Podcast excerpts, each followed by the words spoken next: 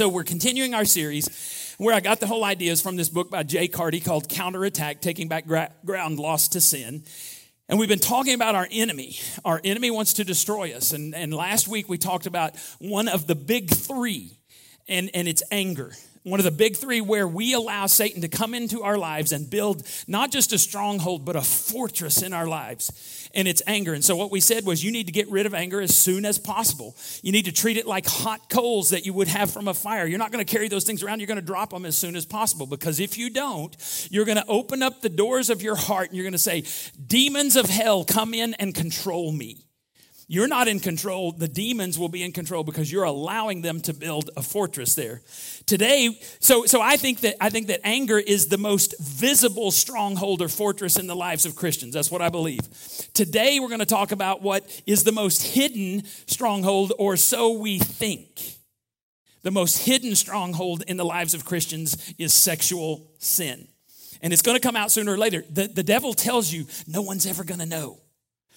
The devil, devil doesn't say to you that, that no one in the history of the world has ever gotten away with sexual sin. You're going to be the first. He doesn't tell you that. He says, No one will ever know.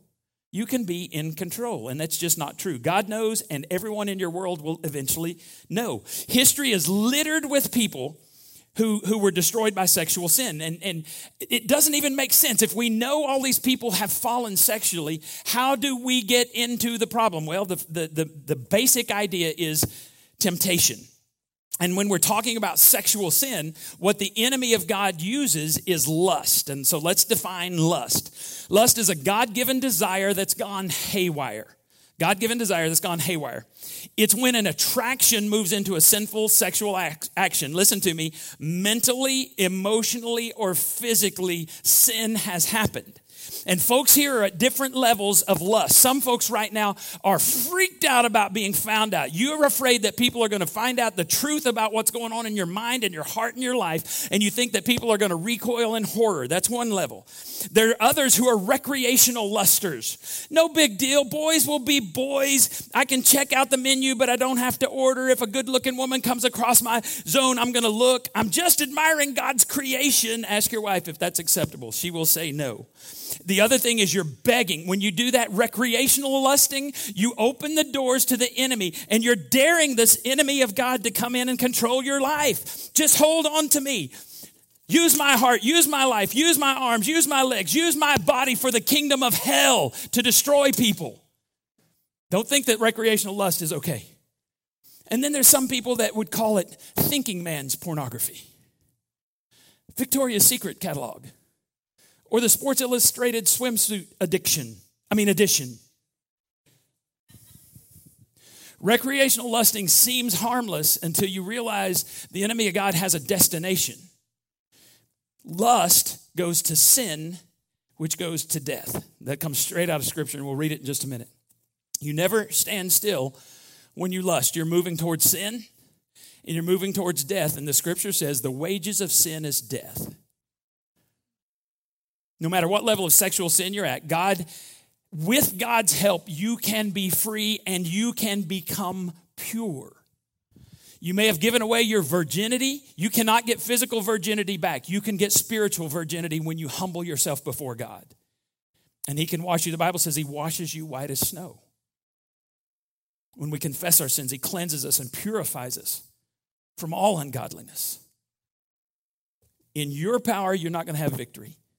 But the scripture says the same power that raised Jesus Christ from the dead is available to followers of his to restore them, to wash them, and to make them new. So let's just have some a, a few statements today. Let's get this all out in the open. Number 1 is no one is immune to lust.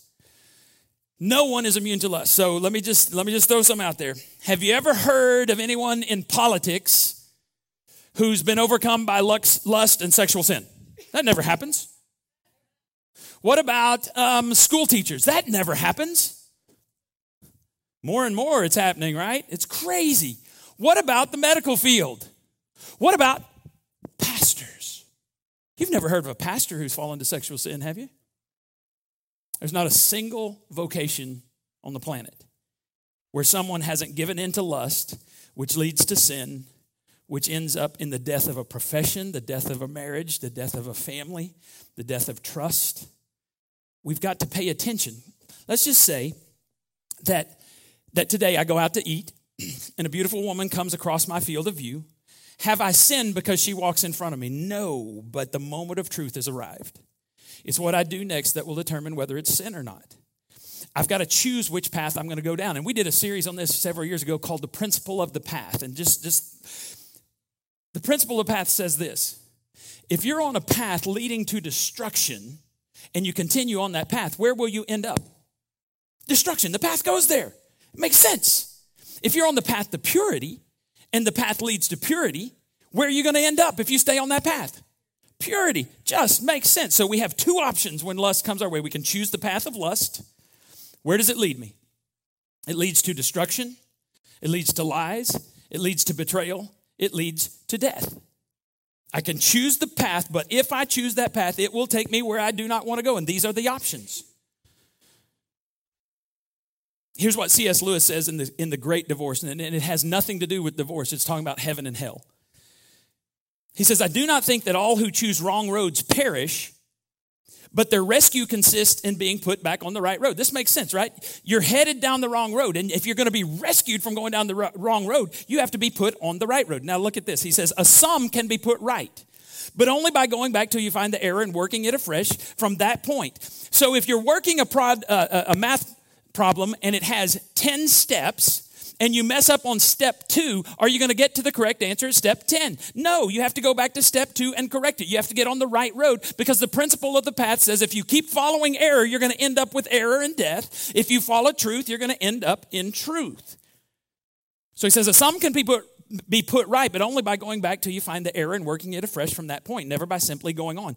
Evil can be undone, but the path to evil never develops into the path to good. It cannot. So the other path I have to choose is the path of purity. Where does it lead?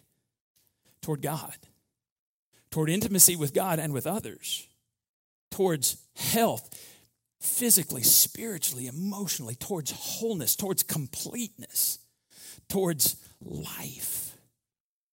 Path of lust leads to death. The path of purity leads to life. Which one do you want to go down? you don't get these things on that path. You get them on the path to purity. So Jay Carty says this in, in Counterattack. I thought this was cool. Whether young or old, sex can be a problem for you. And he, he's anticipating what you're thinking. But Jay, you might be thinking, I have this area of life under, under control. And he has a, he have, has a very special Greek word for you hogwash. And I don't care how old you are. As a matter of fact, people don't seem to outgrow the problem. Age seems to make it worse. So if you're able to read this book or to listen to this series, you could use a good sex talk. It's probably been a while. And if you're like most people, you've previously messed up in this area. If so, you may have given the enemy a foothold or a fortress, and you're under attack, especially, especially listen to this, especially if the ground you gave was your virginity. And, and let me tell you why. God prizes purity and virginity more than any other act of obedience, which makes destroying it the number one priority of the enemy of God. So Satan hates virgins and purity. And I don't know if you know much about the church of Satan, but they do all the opposites of Christianity. So we worship the cross, they worship an up down upside down peace symbol cross, you know, with the arms broken, so the upside down peace symbol. That's what they worship. They worship a goat instead of the lamb. And their number one act of worship is the virgin sacrifice. Killing someone who, who is a virgin. And, and you cannot get married in the church of Satan unless you've had intercourse. Satan's desire is to brutalize the virgin birth of Christ. That means one of his highest goals is to steal your virginity, and then his next highest priority is to get you into sexual immorality. And, and I don't know if you know this, you probably do because you're here, but, but our sin nature is transferred to us from our fathers. That means I got my sin nature from my dad. I'm not guilty of sin. I'm not guilty of my dad's sins. I'm guilty of my own sin, but my daddy gave me my sin nature. Your daddy gave you your sin nature as well. That's why Jesus had to be born of a virgin. He couldn't have a physical father because then he would have the, the sin nature and he would have to die for his own sin, so he couldn't die for yours and mine. Do you see why the enemy of God hates purity and hates virgins? He wants to steal that from you. And it also explains why the enemy of God spends so much time and effort perverting virginity. Here's what the scripture says Paul says this to the Corinthians in 1 Corinthians 6 18 and 20. And don't think that they were better than us. They're, they're just as immoral as we are. In fact, they had temples where prostitutes were out there, and that was how you worshiped. Was, guys, sorry, honey, I'm going to church. That's that Greek word again, hogwash. You may be going to the church of Satan, but you're not going to the church of God if you're going to have sex as part of your worship. Here's what Paul says run from sexual sin. Take off. No other sin so clearly affects the body as this one does. For sexual immorality is a sin against your own body. Imagine spiritually taking a knife and just stabbing your soul. That's what sexual sin does to you. Don't you realize that your body is the temple of the Holy Spirit who, is, who lives in you and who is given to you by God? You do not belong to yourself, for God bought you with a high price. So you must honor God with your body. Now, we talked about anger last week. The first step in anger is a seed of bitterness that gets into your heart. And when you allow bitterness to grow in your heart, the enemy of God begins building that fortress from which he controls you. Bitterness is the outcome of premarital sexual encounters. Ephesians 4:31 says, "Get rid of it." This is what we talked about last week. Get rid of all bitterness and rage and anger. Get rid of those smoldering coals. Some of you coupled too soon and you gave the enemy of God the opportunity to build a fortress in your life. And you may have confessed it to God and you're forgiven by God. But if you've never commanded the enemy of God to get out of the fortress, it's like if I own a house and I own several rent houses and I've had to foreclose, not foreclose, I've had to, what is it? Evict, thank you. I've had to evict people. I own the house. But until the court says, yep, they, they're behind on their payment and you have the right, I've had twice, I've had to have the constable go with me and stand guard while I remove someone's stuff from my house. You can be forgiven of sin and you still allow Satan to be in there because you coupled too soon, because you disregarded what God said about virginity and purity. And so you're forgiven of God, but there's still a stronghold. That alien is still in your soul, and you have to command him to get out. And what happens was when you couple too soon is there's a root of bitterness because you know in your heart you weren't supposed to do that. So confess and then command. If you want freedom and forgiveness, you'll have to want a relationship with Jesus more than you want to continue in your sin. You got a choice to make. Do I want to continue in sin or do I want to be right with God? Do I want to keep heading down the path, and everyone's telling me I'm on the path, but I'm going to be the first person in history to go down this path and not be hurt. You got to decide do I want that or do you want cleansing and purity and forgiveness and restoration and meaning and purpose in your life? The choice is very important because here's what Proverbs 28 13 says People who conceal their sin, they're not really concealing their sin. God knows, and, and probably a lot of people in your life know. People who conceal their sins will not prosper. God says, I will be against you. David, and we're going to talk about him in just a minute. David said, when he refused to confess his sins, his body wasted away. Because God says, You're not going to get away with your sin. People who conceal their sins will not prosper. But look at this if they confess and turn from them, confess and turn from them. You can't just say, Yeah, I'm an angry person, deal with it. No, you have a stronghold. You have to confess it renounce it. So if I have a sexual sin, I need to confess it and renounce it. And then I'll receive mercy from God.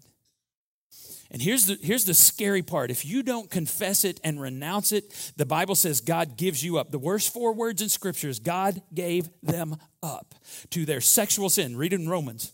Gave them up to their sexual sin, and they destroyed themselves because of sexual sin. Now, lust and sex always follow a pattern, and it always begins in the mind. The battle is always in the mind. See, we have two painters in our minds. One is Satan, and he's painting impure images. He wants to bring up those images at improper times or inopportune times. The other painter, if you're a follower of Christ, is the Holy Spirit. And He wants to paint everything that's pure.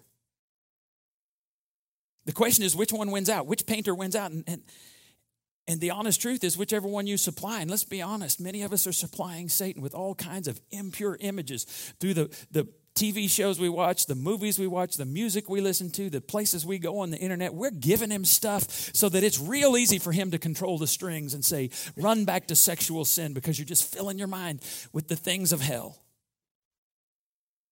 But others of us are supplying the Holy Spirit with, with godly things.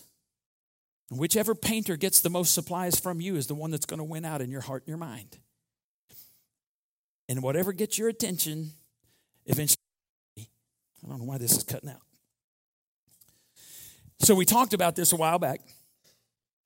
I've been bluebell free for about four months now.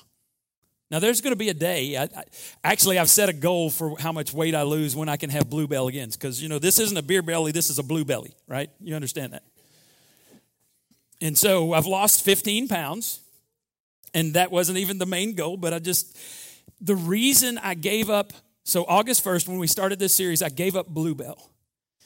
And it was because I don't want to be mastered by anything other than God. I love Bluebell. I'm not going to talk about it. Uh, get, got to change, change channel because I'm going to want some Bluebell. So we said that if, if I buy Bluebell and I take it home and I put it in my freezer and then I fall on my face before God right before my freezer, oh God, help me not to eat that Bluebell. How much power is in my prayer? Zero. I've got bluebell in my freezer, so I am I'm praying. I've already decided to live against my prayers. So I thought this was interesting. Rachel said that, that she and Matt had decided not to have Dr. Pepper for a month, for 30 days. And I don't know what all happened, but they went to, was it, um, was it Whataburger? They went to Whataburger, and I don't know why they ordered in the middle of this month off of Dr. Pepper. They ordered Dr. Pepper. And, and Rachel said they drove home, and, and they're like, ah, oh, we don't need, we said we weren't going to do this. And so she, she walks in, you put them on the counter, they ordered tea and they were out. I'll get the story right, Dad. Did you hear the exasperation in her voice? Get it right, Father. Um, so they ordered tea, but they were out. And then you ordered Dr. Pepper? Matt ordered Dr. Pepper, and Rachel looks at him because it was Matt's decision not to have Dr. Pepper. So she's like, okay. And so anyway, they take it home and they, they had a decision to make. And she said, if we put these in the fridge, we have Bluebell in our freezer. So they poured them out. And I said, my child listens to me when I preach. There's a God. Right? I thought that was cool. Dr. Pepper in my cup, Bluebell in the freezer. Here, here's what I'm trying to get to you, especially for men. Magazine comes in the mail. You might resist it at first. You have no intention of looking at that magazine. But you take it inside and you say, well, well, my wife might want to look at it later. So you put it in wherever you put your magazines and then you get mad at your wife or your wife get mad, gets mad at you and it's been a while since you've been fulfilled sexually. And you know what the enemy of god does? He says check out the magazine.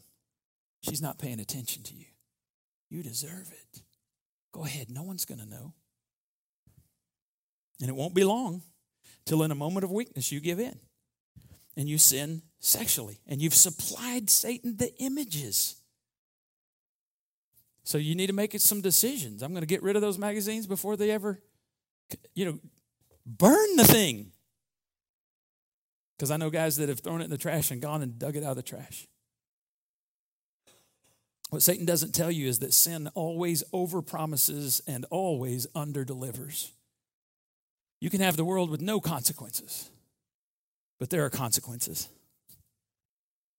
Let's read about David. King David, the greatest king in the history of Israel before Jesus Christ. 2 uh, Samuel 11, 1 and 2. In the spring, when kings normally went out to war, when kings normally go where? This is real important. When kings normally go where? In the spring, when kings normally go out to war, where's David? David sent Joab. Joab is the commander of his army, his servants, and all Israel they destroyed the Ammonites and attacked the city of Rabbah. But David stayed in Jerusalem. Where should the king be at times of war? Hello, where, where should the king be? In war. One evening, David got up from his bed. So I'm just thinking, David's bored. David is a warrior. He didn't get to build the, the temple of God because God said, You're a man of bloodshed. I'm going to let your son build the temple. You're not going to get to do it because you've shed so much blood. He's a warrior. He's laying in bed and he's bored. He wasn't where he's supposed to be, and he's bored. He gets up and walks around the roof of his palace. While he was on the roof, what are those two words that I have highlighted? He saw a woman bathing. And here's what I love about the scripture. Look at the next four words. She was very beautiful. It wasn't an ugly woman that got his attention. Scripture doesn't say she was a dog.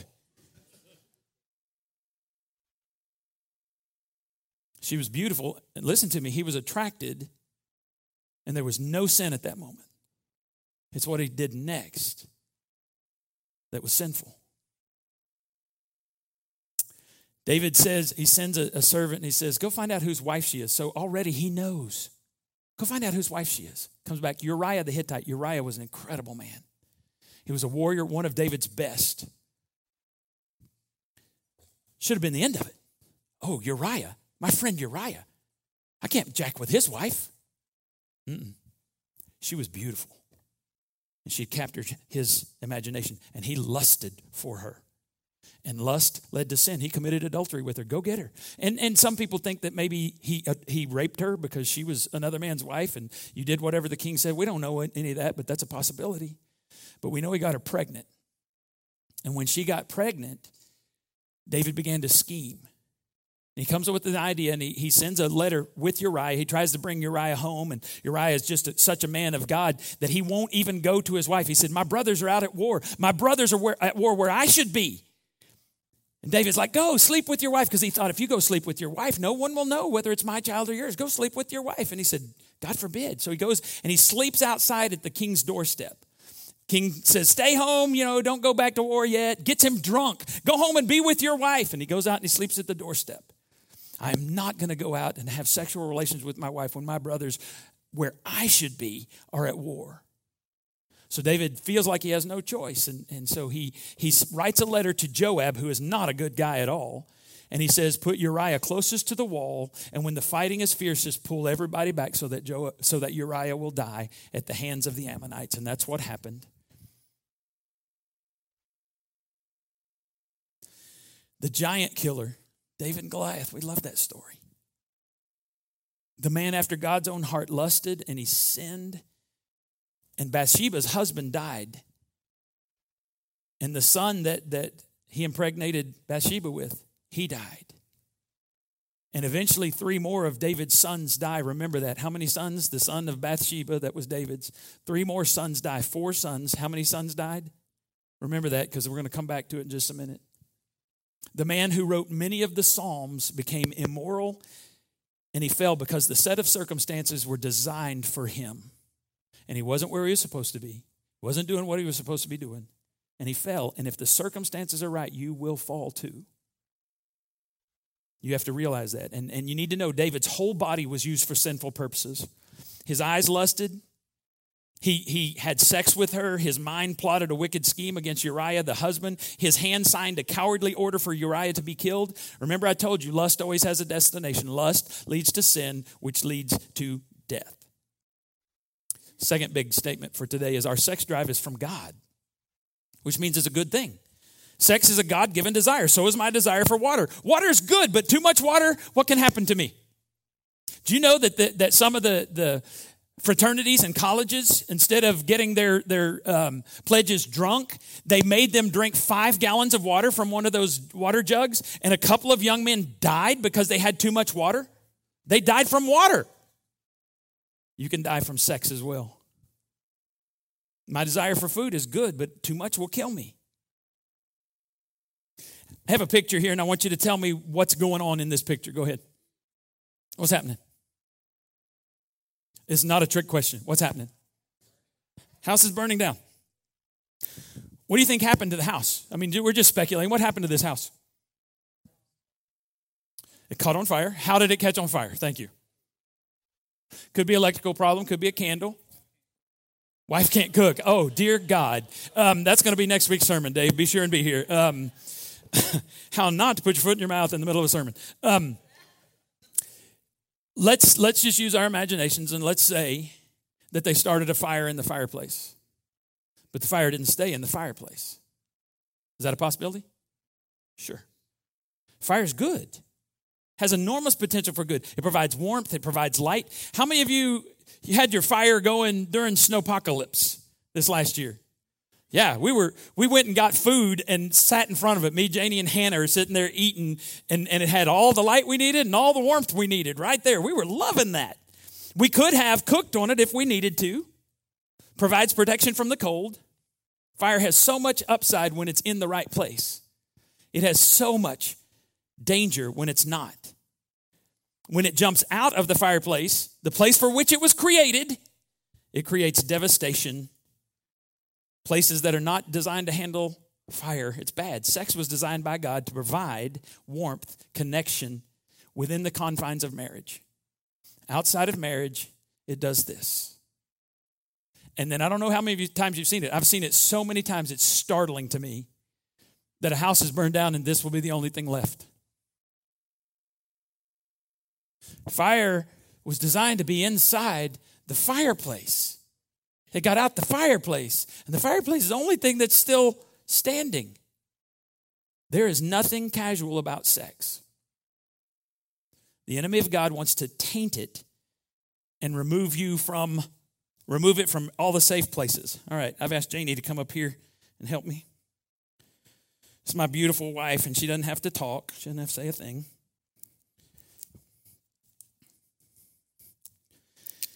Janie and I were virgins when we got married. That's 30 years ago, so we're no longer virgins. Um, just so you know. By the way, that uh, marriage night the other night, that was one of the best sex talks I've ever heard. Those of you who were at marriage night, that was awesome. Anyway, okay, so hang on. I'm gonna I'm gonna put a J on this one for Janie. Put a D on this one for Doug. God intended sex to bond two individuals together for life. Now, imagine how sticky this is. Y'all, y'all know duct tape, right? It fixes everything if you're a redneck, right? So this is really, really sticky. Now, let's just imagine for a second that I that Doug tries to bond with every girl he's ever dated. Now, I dated a lot of girls. I did not have sex with them, so I can go back to any reunion anytime at Borger, Texas. There's nothing awkward because I didn't connect with them. There are guys that can't go back to Borger, Texas because they connected with a lot of women. It'd be weird. I was in church with a guy one time. This not here, not here. It could happen here, but not here. And he started saying, uh, "I've been with her. I've been with her. I've been with her." And I'm going, "How do you go to the same church?" They're married and have anyway. Bizarre. Okay, let's say what happens to duct tape if I go and I stick it on every person in the room? How how much bonding agent is left on my duct tape? Zero. And so the sex which was supposed to bond me together with my wife is no longer even special. It's casual, and there's nothing casual about sex. But if I wait, and, and if, if you've not had sex before and you're not married, don't have sex until you get married. 30 years I've been with this woman, and the bonding that, that our sex had on our wedding night, and, the, and that there's no one else for me.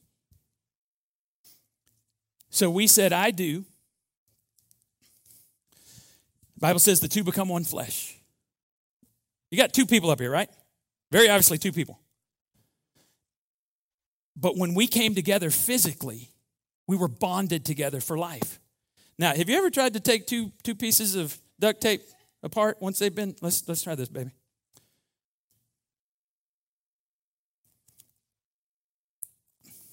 That's how much I got.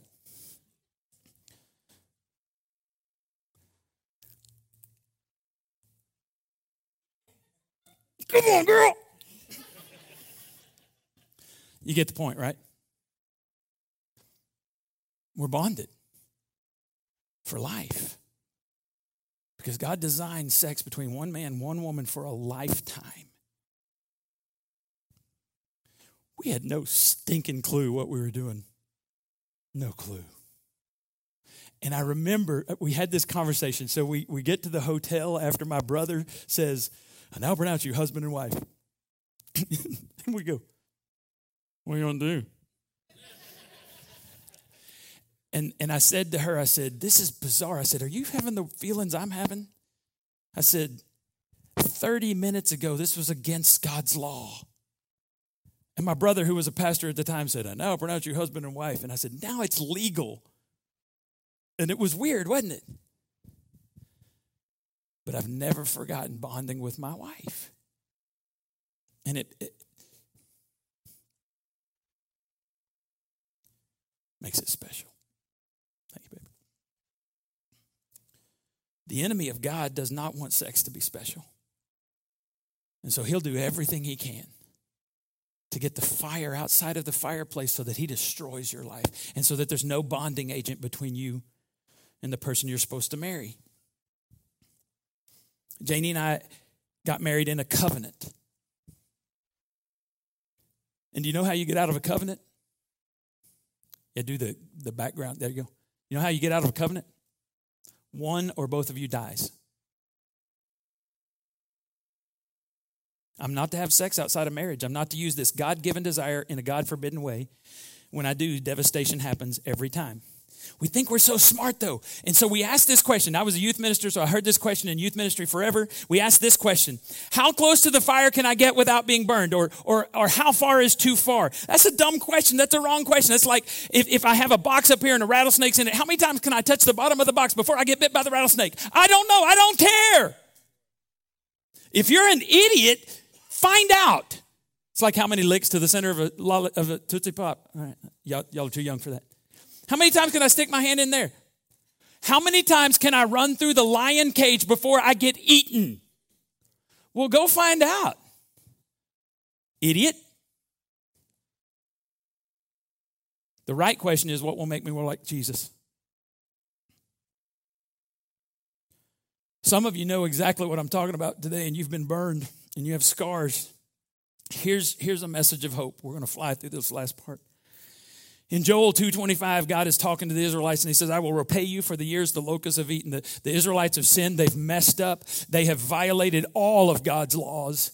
And so God sent a horde of locusts. And I don't know if you've ever seen a horde. I mean, it's like the sun is darkened and they ate everything in the land because they'd sinned against God. And, and here's what God says.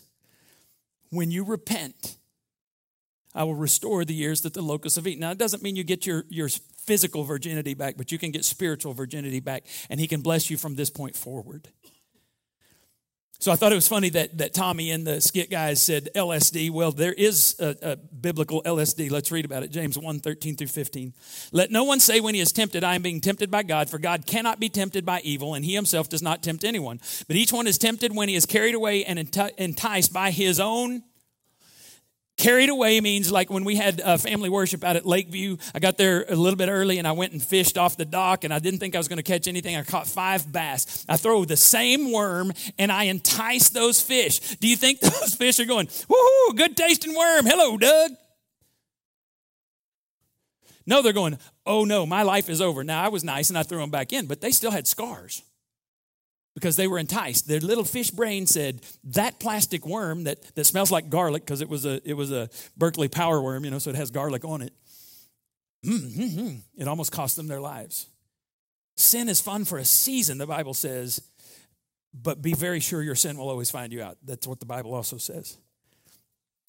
So it, we're enticed, carried away by our own lust. Then, when lust is conceived, it gives birth to sin. There's the S. And when sin is accomplished, it brings forth death. Satan always takes what is good and perverts it. Sex is good. It was God's idea. He created, but Satan wants to pervert sex because he wants to pervert you. That's the goal. Here's number three we can't overcome alone. Most of the power of lust is in its secrecy. When we drag it into the light, James, the half brother Jesus, said, Confess your sins to one another and pray for one another so that you may be healed. You, you're not going to get healed on your own. You need one or two Christians that you can trust, that you can confess. Celebrate Recovery is all about Christian recovery, and part of that is confessing our sins to people we can trust. So I can promise you this whenever, whenever you share with people in this room your sin, not a single person here will recoil in horror. We will be we will be cheering you on because of your courage and because you're about to be restored in God's presence. Here's what happened with David. Then the Lord sent Nathan to David. This is in 2 Samuel 12. When he came to him, he said, There were two. So Nathan is a prophet. He comes to King David after David doesn't admit his sexual sin for nine months. He thinks he's gotten away with it. The Lord sent Nathan to David. When he came to him, he said, There are two men in a certain town, and one rich and one was poor. The rich man had a very large number of sheep and cattle. The poor man had nothing except one little ewe lamb he had brought. He raised it, and it grew with him and his children. He, he shared his food, it shared his food, drank from his cup, and even slept in his arms. It was like a daughter to him. Now a traveler came to the rich man, but the rich man refrained from taking one of his own sheep or cattle to prepare a meal for the traveler who had come to him. Instead, he took the ewe lamb that belonged to the poor man and prepared it for the one who had come to him. Do you think that's fair? Not at all. David burned with anger against that man and said to Nathan, As surely as the Lord lives, the man who did this must die. He must pay for that lamb four times over. How many of David's sons died? Four. He pronounced God's judgment on himself. He must pay for that lamb four times over because he did such a thing and had no pity. Then Nathan said to David, You're the man!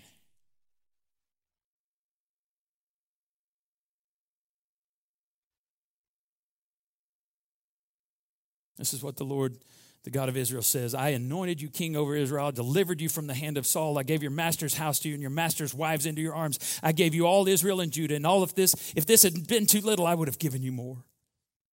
Why did you despise the word of the Lord? By doing what is evil in his sight. You struck down Uriah the Hittite with a sword and took his wife to be your own. You killed him with the sword of the Ammonites. Now, therefore, this is God's judgment. The sword will never depart from your house. David's own sons tried to kill him. Because you despised me and took the wife of Uriah the Hittite to be your own. Out of your own household, I'm going to bring calamity on you. Before your eyes, I will take your wives and give them to one who is close to you. He will sleep with your wives in broad daylight. This was Absalom, his son. He did this later. You did it in secret, but I will do this thing in broad daylight before all Israel. Then David said, This is awesome. David said to Nathan, I have sinned. Not I made a mistake, not I had a lapse in judgment, not I had a moment of weakness. I sinned. Look what Nathan says. I have sinned against the Lord. Nathan replies, The Lord has taken away your sin. You're not going to die, although you deserve it. But because by doing this you have shown utter contempt for the Lord, the son born to you will die. This was the first of the four sons. 1 Corinthians 6 8 says, Run away from sexual sin. No other sin so clearly affects the body as this one does, for sexual immorality is a sin against your own body. If you knew that fire was raging and running towards this building right now, what would you do? You would run. Would you worry about the projector? Would you worry about the, the you'd worry about your kids? We'd go get our kids and run. I'd be beating y'all back there to get Waylon getting out of the building. We don't need to, we need, we don't need to sit there and go, hmm, should I be talking to this person with whom I have a sexual weakness? That's just foolishness. Potiphar's wife grabbed Joseph day after day and said, Sleep with me. When she grabbed his clothes that last time, you know what he did? This was day after day, probably for 10 years or so. She was trying to get him to sleep with her. And when, when she grabbed his clothes, he runs out. He ran. They weren't having sex when he's running. That's just practical. Run. Because here's the fourth thing, and then we're done ignorance or arrogance will destroy you. Most of us don't know when we're most vulnerable or why we're most vulnerable, and our enemy does. He doesn't play fair. We don't know the predictable pattern that lust takes. And so here's what Jesus said. Here were his words Be as wise as snakes and as innocent as doves. We need to become informed. We need to know the trigger points. Like if you're driving by something and you have a weakness, quit driving that way. If you're going to get coffee and you know that somebody always comes at that point to, to get their coffee, quit drinking coffee.